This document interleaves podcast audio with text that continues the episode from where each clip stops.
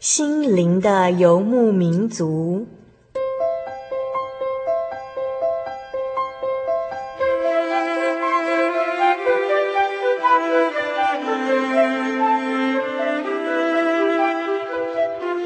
在这个谁都不管谁的后现代社会里，每个人的心灵都是游牧民族。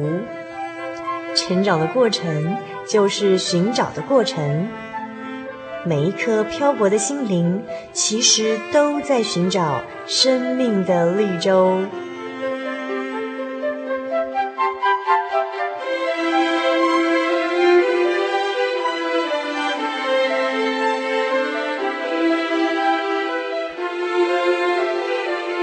本节目由真耶稣教会台湾总会制作，欢迎收听。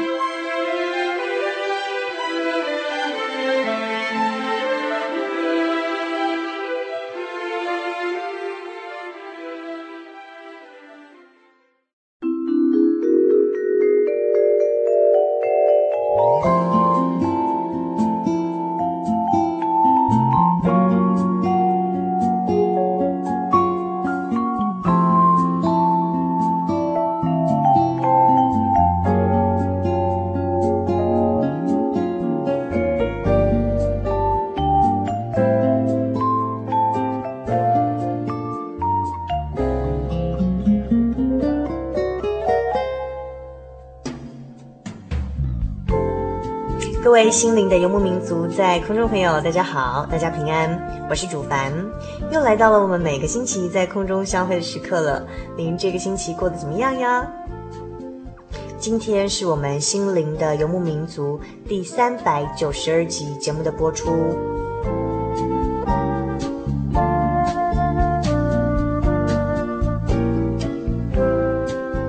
时间呢，过得真的是非常的快哦。很快的呢，就要到了我们心灵的游牧民族第四个一百集的节目的播出哦。在这边呢，我们非常的希望，也非常的期待，在我们第四百集节目播出的时候呢，能够听到我们听众朋友的声音。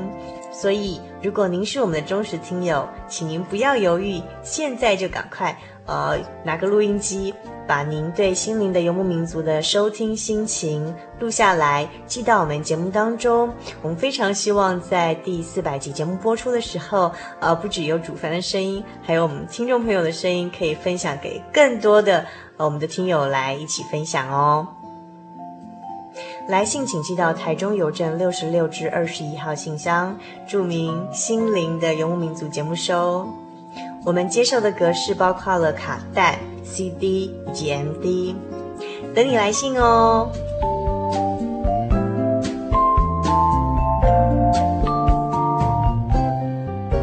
不晓得各位呃游牧民族朋友有没有听过法拉第？呃，法拉第是人类历史上非常伟大的一个实验物理学家。现在在大学里头，每一个理工的科系啊，都可以看到法拉第伟大的身影。他发现了电磁感应，被称为电机工程学之父。在材料科学里会读到法拉第首先对合金的研究，在机械工程里头，第一部的马达与发电机也是他制造的。在化学工程里头会读到最早蒸馏石油而发现苯的也是法拉第。在化学系里头呢，会读到他的法拉第常数。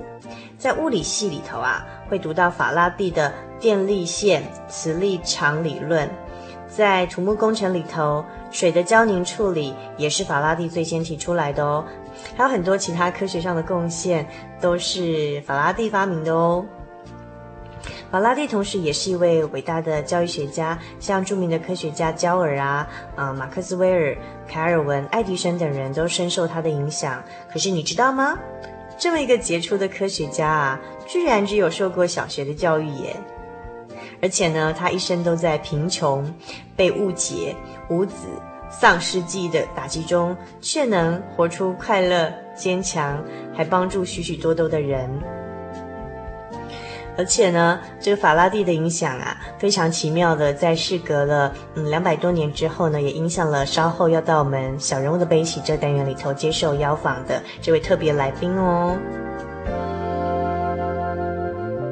那一年呢，呃，当我们稍后要采访到这位特别来宾俊佳，他读到了台大教授张文亮所著作的这一本《法拉第的故事》啊、这本书的时候，那他当时非常醉心于啊、呃、法拉第的研究涵养以及际遇，尤其是读到法拉第被学术同侪排挤的这段遭遇的时候啊，更使得当时正服务于研究机构的俊佳呢，感觉嗯心有戚戚焉哦。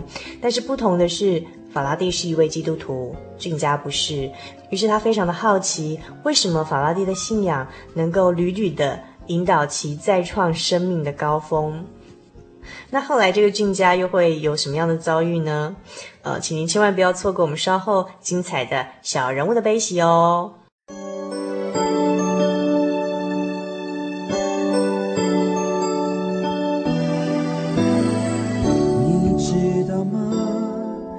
在这互不相干的世界里，有个人深深的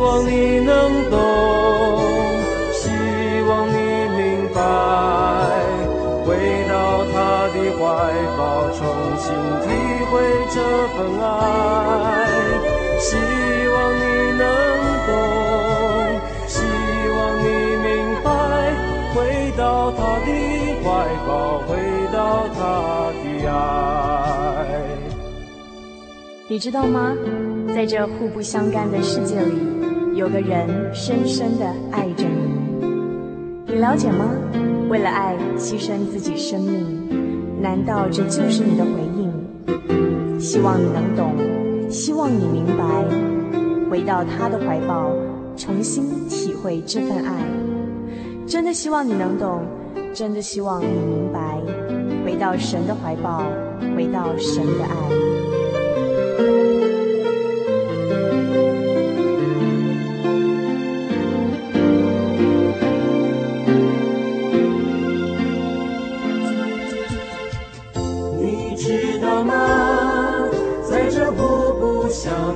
世界里有个人深深地爱着你，哦，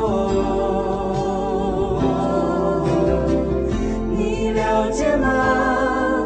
为了爱牺牲自己生命，难道这就是你的回应？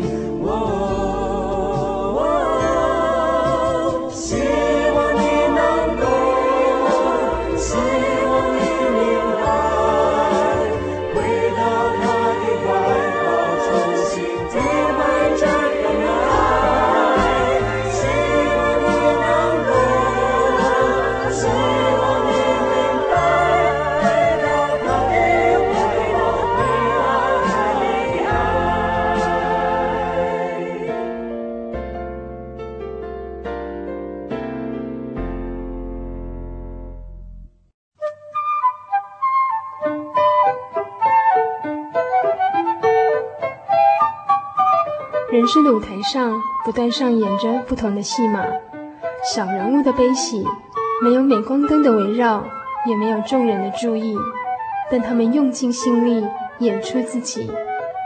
或许您将在他们的生命故事里头看到自己。小人物的悲喜。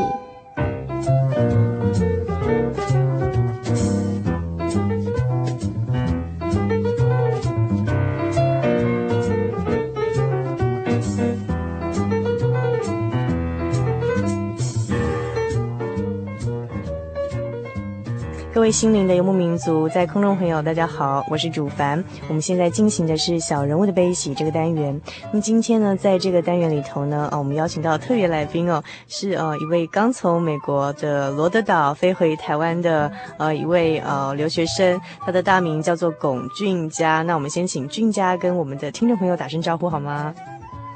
听众朋友，大家好。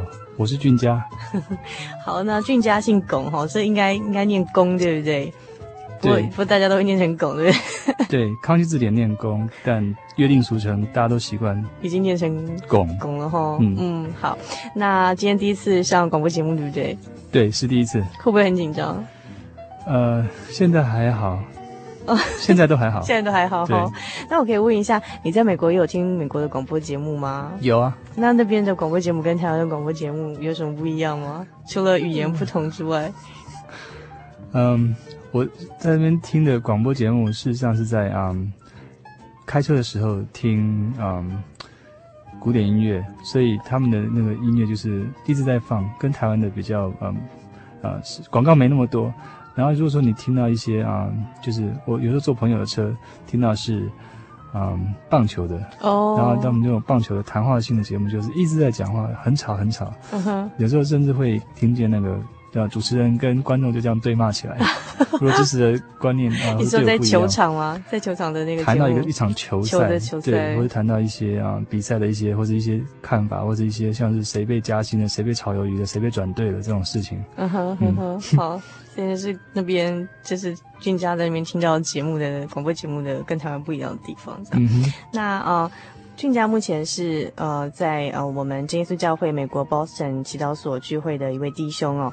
那当然，呃，据我所知，Boston 跟罗德岛有一段距离嘛，是不同州，嗯、对不对？不同州。那可以跟我们介绍一下罗德岛它的呃风土民情啊，譬如说它位在美国的哪里呀、啊？因为可能很多听众朋友跟主凡一样都没有去过。好的，嗯，罗德岛它事实上不是一个岛。呃，为什么它要叫罗德岛呢？事实上也是有它的历史原因，是因为五月花号的那些第一批登陆美国的新教徒们，他们啊、呃、一部分的人登陆到这个啊罗德岛这块地方时候，他们觉得这个地方非常的啊风光明媚漂亮，就像登陆福尔摩沙的西班牙人会觉得 Formosa 这样的一个很惊叹的感觉，他们觉得这是一个岛。嗯，所以他们叫那个地方罗德岛。嗯哼，所以他们不晓得那个不是岛，就对，对他们不晓得，他们他们不晓得那是一个啊，就是它其实就是一个啊陆地的边缘而已。嗯哼，那么那个地方是啊，罗德岛是美国最小的一个州，五十个州里面这个州最小，比夏威夷州还要小。哦，所以它的别称叫 Little Road，Little Roadie。哦。那不好意思，请问罗德岛跟台湾比起来，谁比较大？嗯，台湾。台湾还是比罗德岛大哈？大很多。嗯，罗德岛从南到北开高速公路的话，一个小时你就开完了。那相当于从台北到新竹，差不多，差不多这样的大小。对，非常小。哦，那那边的是在那边算怎么样？算是一个大城市呢，还是算风景区呢，还是算怎么样的地理景观啊？嗯，它的嗯，它的。州名的别称叫做海洋之州，嗯哼，就是说这个州是非常非常著名的海岸线为主的一个啊、所以它的观光业算是啊比较著名的。它最有名的一个城市叫做 Newport 啊、新港。那新港在夏天、秋天啊、呃，不同的季节会有他们不同的一些文化活动，嗯，然后也有一些很著名的啊、呃，像是网球名人堂，或是罗德岛啊，罗德岛啊有名的夏天有一个叫做。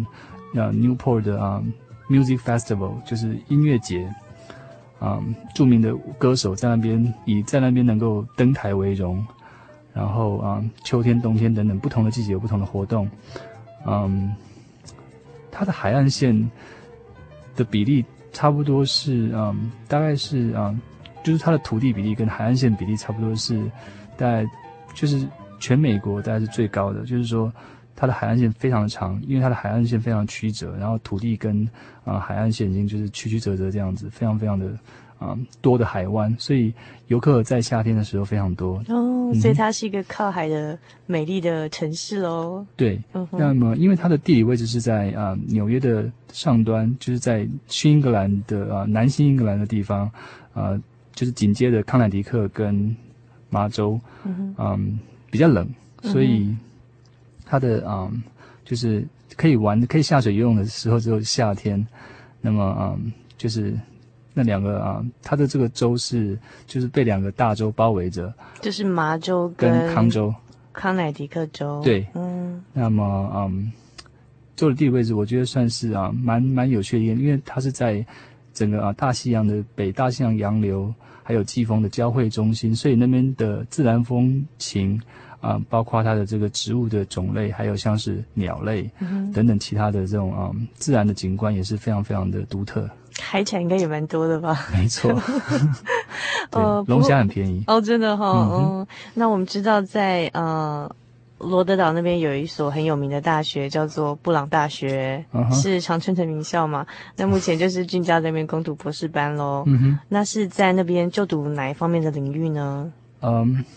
我念的系叫做认知科学，嗯嗯 Cognitive Science。在在台湾的时候，我是念心理学系，但是因为心理学，嗯，也是成长到一个啊、嗯、程度会分化，嗯哼，所以心理学系有人啊、嗯、可能走临床，有人可能走啊咨商，可能有人走啊工业或是其他的学校等等。那么啊、嗯，认知心理学是其中一支。到嗯八零年代之后。它分化就是在在整合其他的一些啊医药科技和或者其他神经科学等等的学门，整合成另外一个新的学门叫做认知科学。嗯。所以啊是用啊比较科学的角度来探讨人的心智活动。嗯哼，嗯哼。比方说人的记忆啊、人的知觉、人的注意力等等。嗯哼，嗯哼。这样的一个活动。那嗯。其实我好像稍微聊一下，知道说俊佳目前从在从事的研究是关于人如何去辨识脸孔，对不对？对。嗯、呃，其实我好像在 Discovery 看过这方面的一些介绍。那当然我我不专业，也许我会讲错啦。但是我看的也觉得蛮奇妙，就是说，嗯、呃，其实呃，我看的那个电视节目是那个 Discovery 的节目是说，哎，有人要做那种摄影机，嗯、就是。让那个就是好像有人工智慧摄影机去辨识人的脸孔，可是它再怎么样精密的设计都没有办法做到像人对那种脸孔的那种，就算即便说你用戴墨镜，然后戴帽子遮住，嗯、那如果是机器，它这个时候就会很很表现就没办法辨认，但是人不晓得为什么，就是一看就还是可以认出来这个人是谁。对，所以也可以看出就是。呃，神创造我们人类的一些哈脑袋里面的那种认知特性，一些很奇妙的一些设计，没错，对对？所以，所以透过这个这些研究跟呃俊家学习认知科学，也是更了解呃神怎么样在设计我们人的脑部的一些构造或是功能的时候，一些很伟大的一些设计这样子。对，嗯哼，嗯、呃，刚提到认知科学，就是啊，主凡有提到。啊，脸孔辨识的一些，就像 Discovery 介绍的东西。事实上我，我我所我所要加的就是，人常常会用“化成灰我也认得”这样的说法来强调说，哦，我们一般人对于脸孔辨识的啊、嗯、表现是非常非常棒的。嗯。那么，再考虑啊以下几些一些就是很大家所都知道的一些啊事实，比方说，我们都知道脸。啊、嗯，就是两个眼睛，一个鼻子，一个嘴巴，嗯、然后在一个巴掌大的一个面积上，就是排列。每一个人都是如此。嗯哼。可是有那么多种变化，千百万种，每个人从小到大认识的人的点的数量，我想没有千，没有万也有千了。嗯。嗯。但是没有任两个人长得是一模一样的。对，嗯、而且我们都可以辨识的出来。嗯哼嗯哼。甚至当十几二十年后，他老了，他。对，整个变化很大了，你都还可以啊，去去去加以揣摩而辨认出来，然后再加上你如果看到啊，就是在犯罪，就是像警探片里面，假假如说问到一个目击证人说如何描述啊凶手或是啊对，就是啊他的长相，你很难去描述一个人的脸，用嘴巴，嗯、你很难用言语去描述一个人的脸，你如何描述？啊，主凡或俊佳呢，或者一个你认识的人呢，你不会说两个眼睛，一个鼻子，一个嘴巴，眼睛大大的，鼻子小小的，或者是怎样。所以他的就是我们对脸孔的记忆是一种非语言的，嗯，但它又是非常非常啊有效率，而且非常非常啊，在就是它的表现，它的记忆容量是非常大的，我应该这么说。所以这样的一些事实，让我们对于像主凡说的。对于神的创造的一个啊赞叹，嗯，由这样的角度来体会。嗯哼哼哼哼，嗯，好，这就是目前俊佳呢在美国布朗大学攻读博士学位时候，他目前在专攻的研究领域这样。嗯、那呃，俊佳到那边念书多久的时间了呢？啊、呃，我现在是四年级下学期，所以差不多将近四年了哈、嗯。那在那边有没有呃想念台湾的？就是最怀念台湾的是哪一边呢？吃，回到台湾以后就会觉得什么东西都好吃。嗯哼。然后很有趣的是，在回来之之前都会想说我们要吃什么吃什么，跟我太太商量说我们回去要吃什么吃什么。但是回来以后，事实上 会不敢去吃。为什么？不是说真正的来了回到家乡以后反而近乡情怯，而是，嗯、呃，而是记忆的东西最美味。就是说你记得你吃过的那个味道，嗯哼，是。啊，比你要真正吃的东西要来的好的，就是说，你也许吃了一口，会觉得说，嗯，好像没有记忆中的那么好吃，没有没有以前在美国怀念这么好吃这样。对，而我相信这个可能也是一种人们啊，所一般常讲说，得不到东西才是最美好的。嗯，所以当你一旦真的吃到，也许会发现到，嗯，是不错，可是没有那么棒。不过，真的，美国呃，台湾的吃真的是天堂。台湾的吃真的是太好吃了。嗯哼哼哼。也许是因为我们在这边成长啊，呃，所以。都跟记忆中的味道相符合的话，就觉得说这里是宝岛。嗯哼哼哼，嗯哼，宝岛台湾哈。是。嗯，好，那非常谢谢俊佳给我们介绍了在美国的风土民情啊。那接下来俊佳应该要跟我们讲自己的故事，对不对？那呃，那我如果我我没有记错的话，其实俊佳小时候应该也是一个家庭，就是像台湾民间一般拜拜的民间信仰的家庭嘛。对。嗯哼。那后来是有怎么样的情况下会来接触教会呢？嗯，我从小跟妈妈就是妈妈叫我拿着拿香拜，我就跟着拜，嗯，所以也不会去啊、嗯、思想神的事情。而从小到大受受教育的过程中，对宗教的嗯接触其实是啊、嗯、可以说是到了最低的程度，就是不会去啊、嗯、想。但嗯，神给我们的创造就是我们人到一定的年纪，我们会开始去思索。生命的意义，嗯、或是啊、嗯、存在的目的等等这样的一个命题，嗯、我相信每一个人都会去想，呃，没有例外。嗯、到嗯，我差不多啊、嗯，就是大学大学生以后，开始啊，也会去常常想这样的一些问题，就是生命的意义还有存在的价值在哪里？对对对，嗯，嗯，那时候嗯，会觉得说跟妈妈就是像去行天宫等等这样的地方拜拜。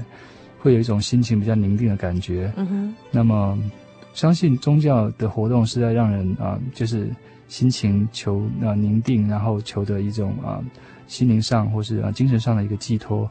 所以那时候的一个宗教的一个啊、呃、接触，就是通常是在夜阑人静，或者是在啊、呃、自己可能在彷徨迷惘的时候，会会多少一定会去想的。嗯哼。嗯哼。嗯哼。那么呃，接触教会是在啊、呃，就是我是呃，就是申请到学校，然后准备出国前，申请美国的学校，对，申请对不起，申请美国学校，嗯，知道说要去什么学校念书，然后到出国前的啊、呃、两个月，因为那时候工作辞掉，刚好也有一定的时间，所以啊，闲闲下来会去就是啊、呃、翻翻一些书。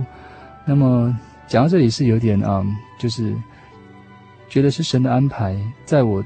离开工作岗位的一些事情上，啊、呃，跟工作的啊、呃、上司们有一些啊、呃，就是工作上的一些误解，嗯、所以事实上我是提前离开我的工作岗位，嗯、因为啊、呃，就是表现不得啊、呃、上司的一个啊、呃、的预期，所以那时候我觉得说，对于啊、呃、人生的一种啊、呃、对表现或者说对工作的一种啊、呃，就是一种感叹吧，就是说觉得说似乎自己工作的。呃，再认真哈，也没法跟啊、呃，就是上司的一个啊预期有一点啊，就是没办法达成一个一致的一个一个表现。嗯，所以那时候就嗯，觉得沮丧吗？对，觉得沮丧。嗯，然后那时候刚好也是啊，看了一些书。那我特别要强调这本书，是因为啊，这本书我相信它可以算是引进我进真耶稣教会的一个的一本啊，算是啊入门的书籍。它叫做啊、嗯《法拉第传》哦，《法拉第传》还是《法拉第的故事》？法拉第的故事，呃，是台大的一个教授叫张文亮写的。嗯，不是很记得。是，没错，是他写一个基督徒写的。对，不过我后来在那个嗯校园书馆看到这本书，好像还变成畅销书之一。嗯哼。那么那时候就觉得说啊，啊，法拉第这个人从小大家都知道。啊，或是我们国中都看过他的这个、啊、定律，或者是他的实验，嗯、他，他发明的一些、他是叫做电磁学之父，对、嗯，所以他对于科学进展的贡献非常之大。嗯，那么对他个人的私生活，或者他的这个啊，就是另生活另外一面，我也是看那本书才知道，他是一个基督徒，而且他信主的这个经过是非常非常有趣的。嗯，就我所印象记得是，他也是在三十岁，刚好就是我出国的那一年，他就。突然的就去信主了，没有任何原因，没有任何理由，啊，就是书上是写说他没有任何的这个啊征兆可以显示出他为什么要突然去信主，他就去受洗，然后就成为那时候英国应该是国教派吧，嗯，的一个信徒，然后并且一直到到死为止，而且他也被提名当过啊，就是啊执事等等的职位，就是在教会里面啊也是有做很多的啊工作。那时候我记得啊，在书上提到说，大家就他的朋友、他的同事就问他说：“为什么你要信主？”他所担任的那个职位是在皇英国皇家科学院，嗯嗯，事实上就等于是台湾的中央研究院一样，是，最高的最高学的研究机构。机构嗯、对，他在那个地方事实上也已经到一个研究职，所以他的地位已经算是慢慢的啊，算是不错的职位。他在那样的一个职位所看到的那些啊科学家们。或者啊，学者们所看到的那些啊活动之下呢，却有很多勾心斗角，嗯，有很多嗯争名夺利的情况发生，让他觉得有一些感慨，嗯，因为他从小就是自己苦读出身，并且就是没有受过正任何的这个啊，就是正式的这个学历，他是完全靠自己苦读的，嗯，然后被啊就是一个科学家提拔成为他的学徒，他那时候就是很感慨说他。所认识的人里面，啊、呃，反而是在那些啊市井小民，尤其是像是啊，就是一般这种啊，就是凡凡夫俗子这样的一个啊身份，所拥有那种乐天之命跟平凡中的伟大。嗯，所以他觉得一个很强烈的对照，他觉得在那些高高在上的那些所谓的知识分子，却是表现出让他觉得非常非常不不能认同的一些表现。嗯。嗯再加上就是一个对照的一个之下呢，他觉得相信有一些这种很很大的感触，然后再加上，嗯，他 OK 那时候他有被问到说，那么你如果要信的话，你不一定一定要就是信宗教，你不一定要信宗教，你可以去啊，去像是啊那种各式各样的这种啊，譬如说你可以参加一些。其他的活动来让你就是放松你的心情，不一定要去参加就是教教会等等这样的一个一个组织。那时候他只有说就是像是啊哈利路亚这样的一句话来啊回答这样的一个质询，因为不一定是基督教，也可以是天主教，也可以是东正教或者是其他的教，但他没有他没有当面的回答这句话。嗯，嗯，我事实上一直觉得那样的一个。一个一个心路历程，跟我那时候的心态有点像，所以事实上我们也听得出来，因为呃刚好就是好像年纪相仿嘛，哈，法拉第信主那一年跟你刚好要出国念书前是三周三十岁那一年，然后呃俊佳其实在呃台湾念完硕士之后是在研究，也是在研究的领域哈，研究机构做呃研研究方面的工作这样子，对，所以其实跟。跟法拉第当时的状况有点像，不过，呃，不过这个后来是。呃，好像书上看到说，法拉第也是因为发现说，在这样研究机构领域看到一些知识分子，他并不是非常的以为然，然后好像跟你刚好在要出国之前哈，我在工作上职场有些不愉快，所以就觉得哎，好像处境上有点类似，那就觉得法拉第他的故事很可以触动你的心灵。可是为什么他选择了呃选择了接受这个信仰，然后去去接受这个呃？我们天上的真神哈，主耶稣这样子，嗯，那所以这个对你就是造成影响，让你想进一步去认识这个所谓的基督教，或是所谓的这位天上真神是怎么一回事吗？是这个原因吧？是的。哦，可是这个距离到说你你看受到受到一本书引起你的动机，让你真的踏入教会，或是或者是说你有没有这样的机会，有人去带领你来到教会，还是有一段距离的？后来是发生了什么事情呢？哦、我们听了一段音乐回来再说吧。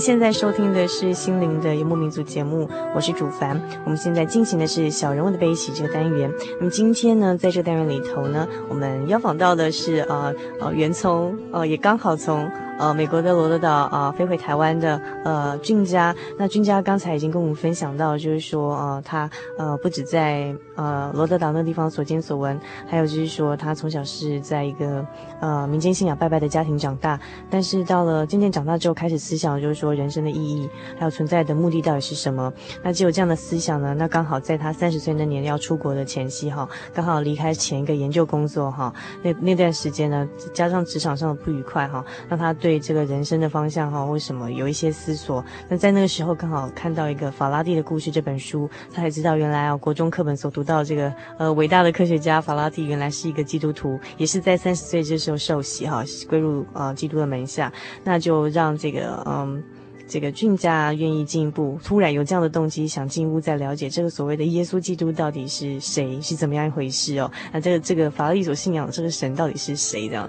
那后来是怎么样有机会进到这个教会？然后因为并不是说你，就是说就算有时候我们会对这个宗教有兴趣，但是并不是说刚好在那时候有机会，或者说刚好接触到教会，那是什么样的情况下来到真耶稣教会的？我的一个嗯研究所同学嗯也是。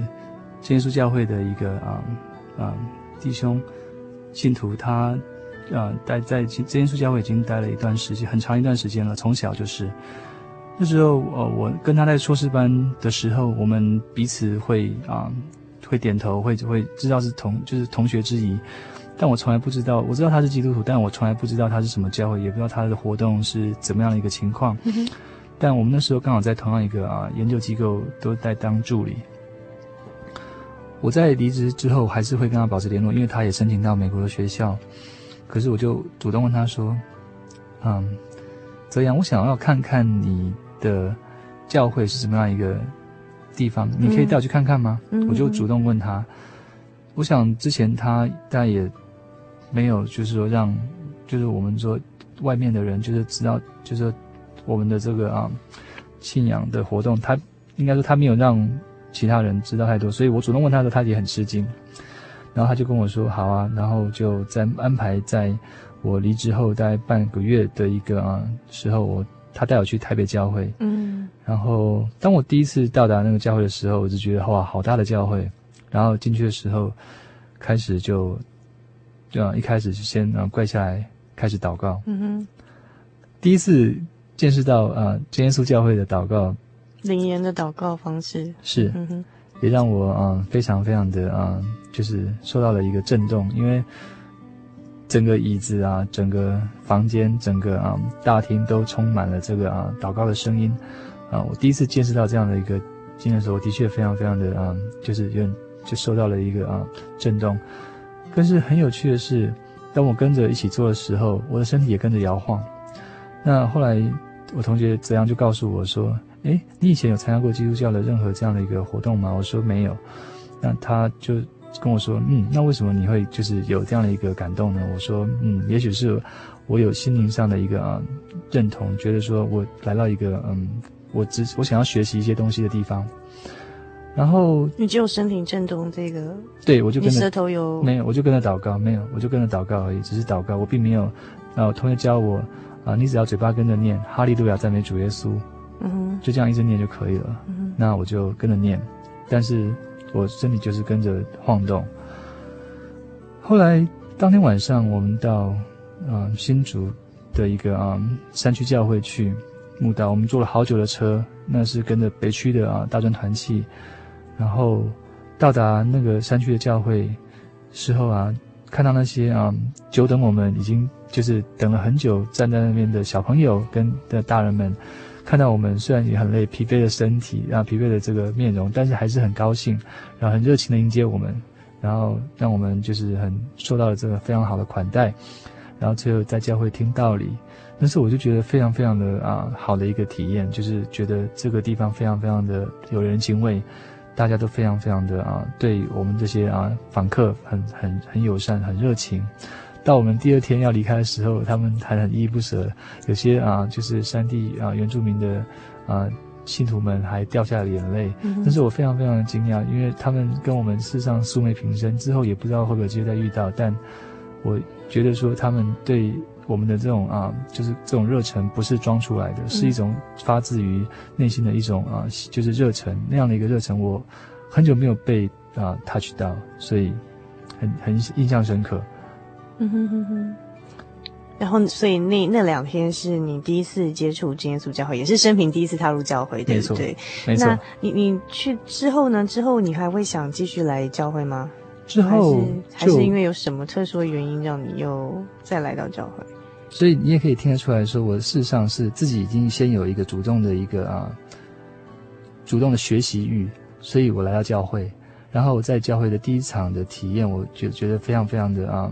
不错，所以当我回到呃家之后，家住内湖，所以啊、呃，他们就建议说，你可以到附近的啊、呃、内湖教会去看看。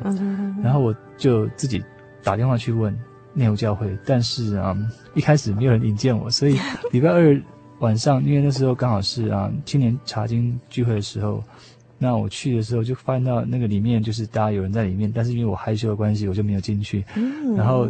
后来他们也告诉我说，有人在外面走来走去，所以他们出来的时候，你在徘徊。其实你很想进来，但是你不好意思走进来，因为我不知道那个地方，对，我没有认识的人，然后然后我就绕一绕，就晃了两下，我就走了。想说可能他们正在里面忙，所以我就因为我到的时间也不是，也算是他们进行到一半的时候。但嗯，后来就还是进去，那也他们就很受到我。你说当天，当天不是后来之后。之后，你终于鼓起勇气吗？对，一个礼拜后我再跟他联络，他说你那时候应该进来的。哦，然后你在跟谁联络？嗯，是一个弟兄叫做嗯，不哦，就是说你打电话直接到内湖教会，对刚好接电话的人这样子。对，哦后来在反正那时候也不熟，就接电话的人就对。对，是，对，是一个啊。邱伯伯，他在负责，他就是邱伯伯，邱伯伯在开门关门的，然后他就跟我说：“你应该来啊，你应该进来啊。”然后就我就鼓起勇气，下次就去了。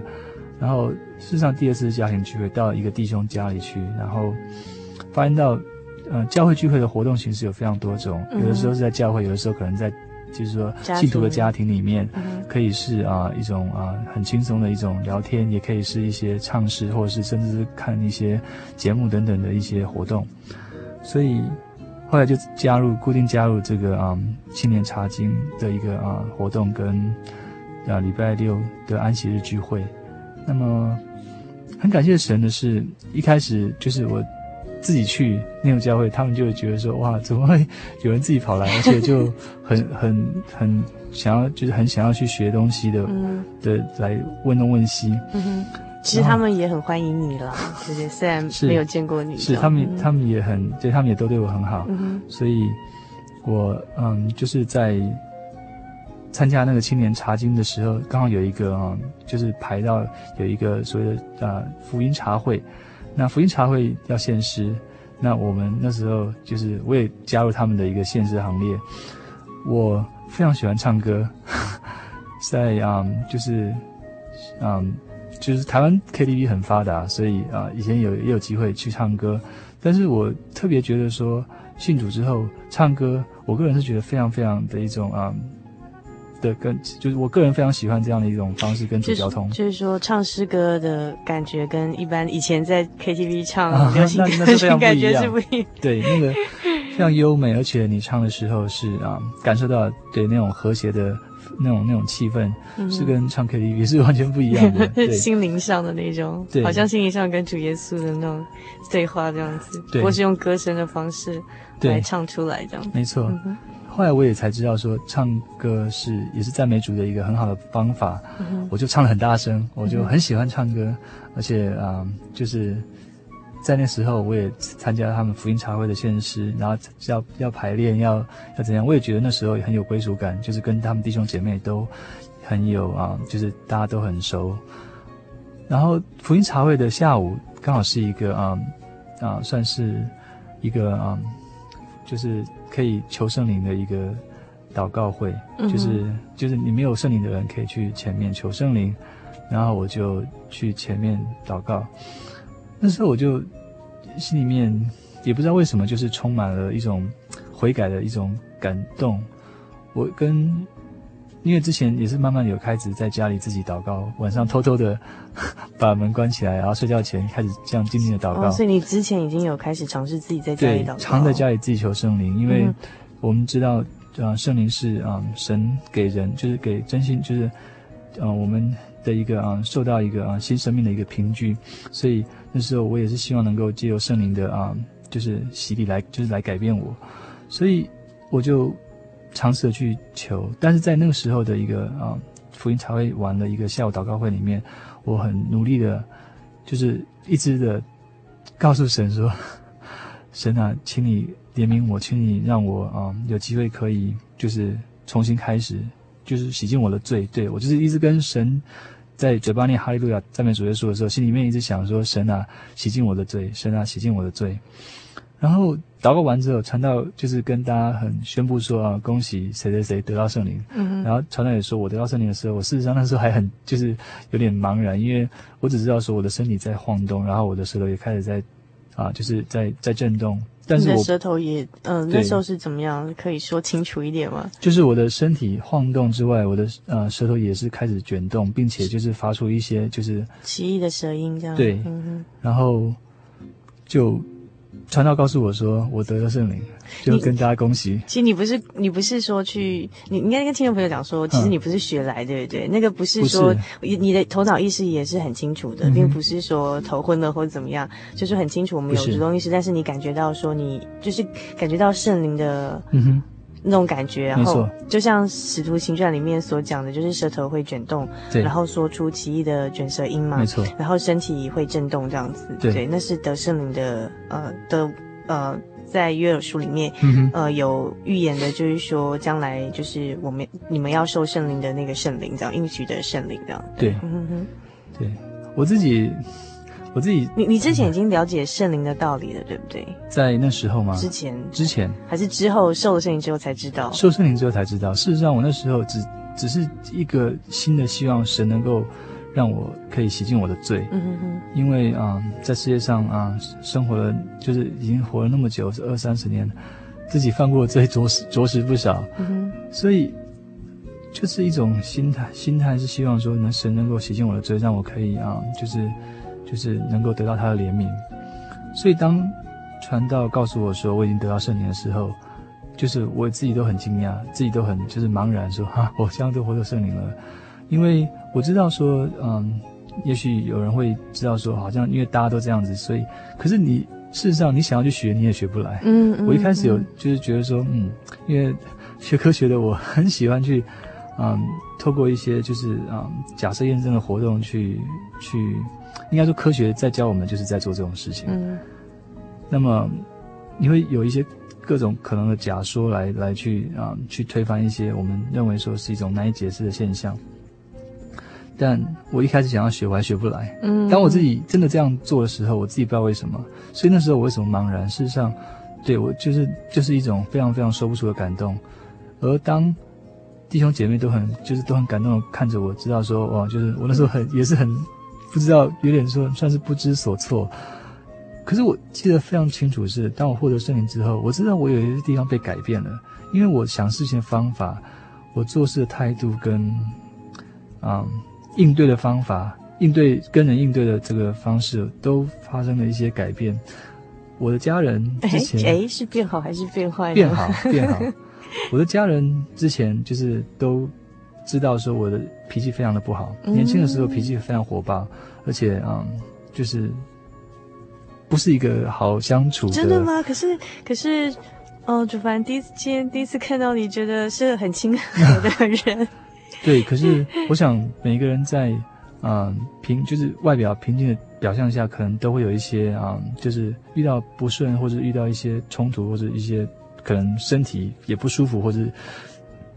心就是遇到一些啊焦虑、挫折、压力等等这种测试的关卡的时候，可能个人的真真表现可以反映出一个人的这种平常情绪控制能力。嗯，那我应该这么说，受圣灵之后，我觉得啊，想事情的方法还有啊，就是控制自己的情绪能力，嗯，变得很不一样，变得非常非常的好。嗯，我对我爸妈讲话态度，还有对姐妹，还有就是跟朋友应对、跟老师等等等等，我自己都觉得我自己变了很多。嗯。所以，所以你受圣灵很清楚的发现说，在我身上的改变，对，在你身上改变，而且你你的父母周遭的亲朋都感觉得出来你的改变吗？他们也都说，他说 不一样了。事实上，我一开始慕道的时候，我没有让我家人知道，我只是自己就是晚上就跟我爸妈说我要出去一下，嗯，因为我不希望让他们知道说我在就是慕道，在来教会慕道，对，但嗯。他们知道说我 something change，就是有些事情改变在我身上，然后他们后来才问我说：“你 是不是有什么样的一个啊、嗯，一些一些新的一些体会什么的？”他们觉得我不一样了。嗯哼。然后我才跟他们讲说：“我现在在教会慕道。”嗯哼哼哼。所以，对，所以他们是先见识到我的转变之后才知道，所以他们的才知道是谁改变了你的。对，所以他们的这个抗抗阻力没有那么大，他们也很。很高兴我这样的转变，嗯，因为我变得更会去为他人去设身处地想，嗯，而且能够啊讲话也更圆融，更啊就是不会去很容易动不动就要跟人家好像要吵架一样的一个口气，嗯，所以这只是其一而已。我相信啊圣灵啊也是在后来就是快要出国，因为我事实上回得到圣灵离我出国大概已经不到半个月的时间，所以。啊、嗯，弟兄姐妹在教会的内湖教会的弟兄姐妹也有鼓励我说：“你获得圣灵，事实上是神给我一个非常美好的恩典，他要让我准备好出国，带着这个神的啊最宝贵的礼物，可以到国外去陪着我。”嗯哼。所以，我自己也非常非常就是感感谢，就是圣灵的陪伴，让我在到美国的的以后的日子里面，真的非常非常处处得到很多照顾跟啊、呃，就是不管是就是啊、呃、教会。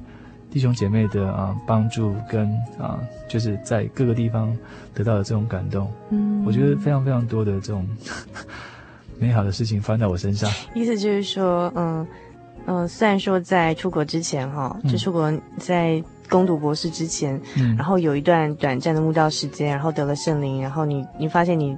都改变了，圣灵改变了你，连这个改变是连家人朋友都感受得到。对，然后等于是带着圣灵这个最宝贵的礼物，陪伴你出国去度过那个未知的，然后挑战的时代。然后在外就是。在罗德岛那地方，当然离 Boston 祈祷所要一个小时的车程嘛。嗯、在看得到的事情上，有弟兄姐妹帮助你，但是最重要的是，在看不到弟兄姐妹的时候，圣灵陪着你，没错，帮助你度过很多这个留学生的一些可能会碰到的一些困难跟挑战。对对，呃，所以到美国之后，继续到 Boston 祈祷所慕道吗？是，嗯、呃，那然后后来怎么样决定受洗的？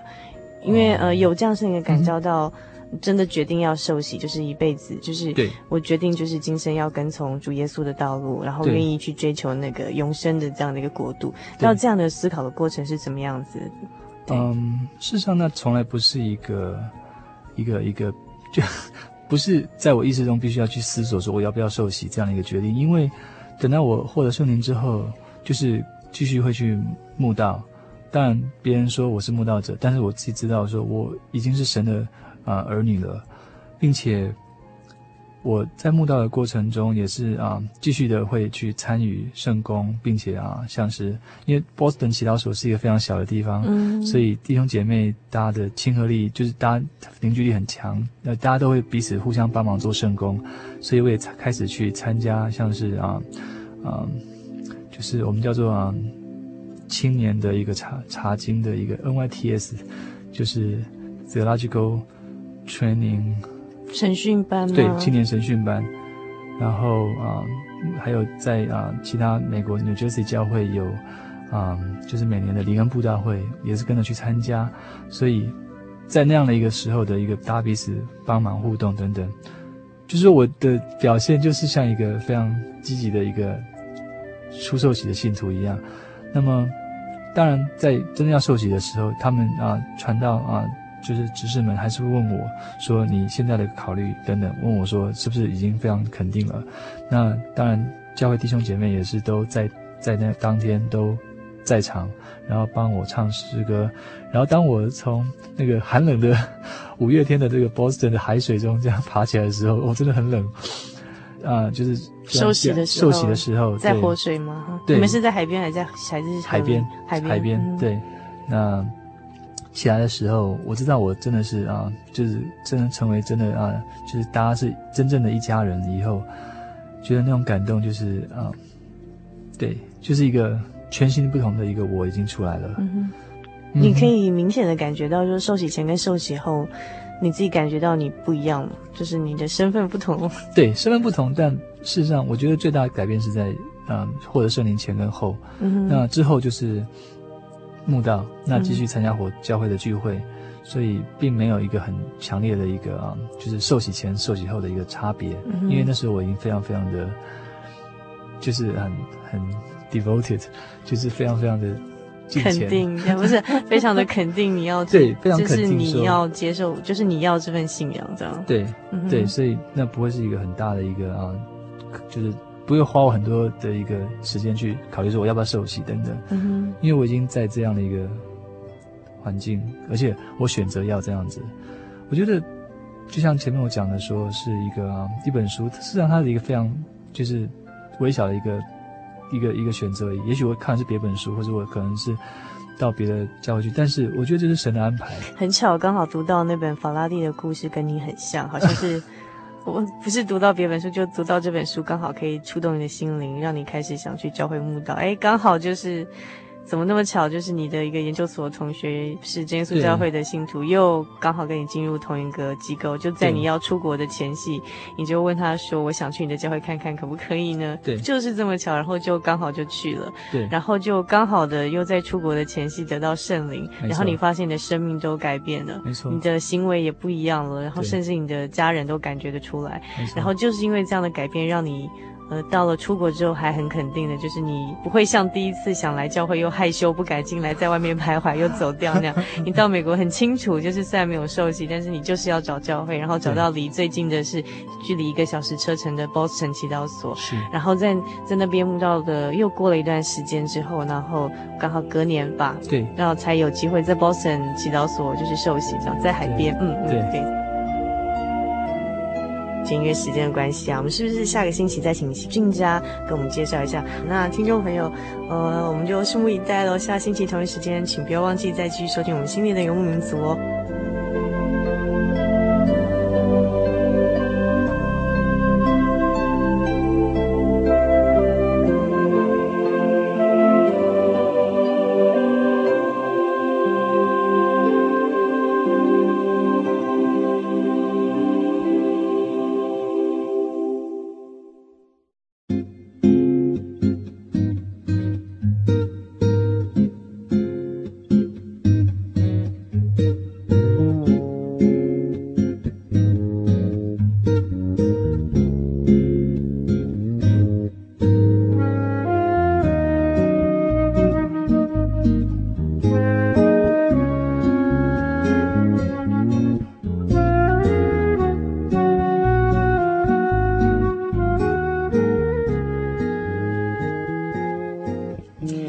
亲爱的游牧民族朋友，一个小时的时间咻一下子就过去了。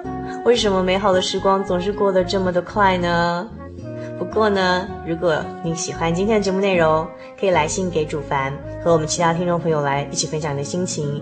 也非常欢迎您来信索取今天的节目卡带哦，将短暂的节目时光换成更长久的贴心收藏。来信请寄到台中邮政六十六至二十一号信箱。传真号码零四二二四三六九六八，注明“心灵的游牧民族”节目收。那么您也可以 email 到 h o s t 小老鼠 j o y 点 o r g 点 t w。最后，主凡要和您共勉的圣经经节是诗篇第一百四十三篇第六节：“我向你举手。”我的心可想你，如干旱之地盼雨一样。祝福您今晚有个好梦，我们下个星期再见喽。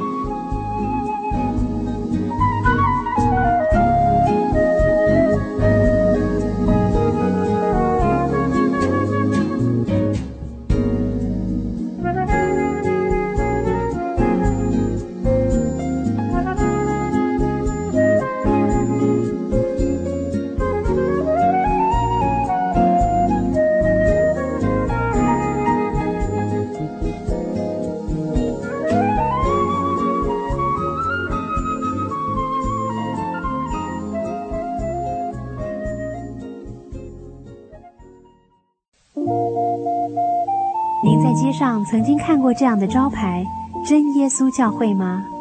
也许您很想，但是却不好意思进来看看。其实我们真的非常欢迎您。下次当您在路过真耶稣教会时，欢迎您进来与我们同享神的恩典。真耶稣教会，台中邮政六十六至二十一信箱，欢迎来信，愿您平安。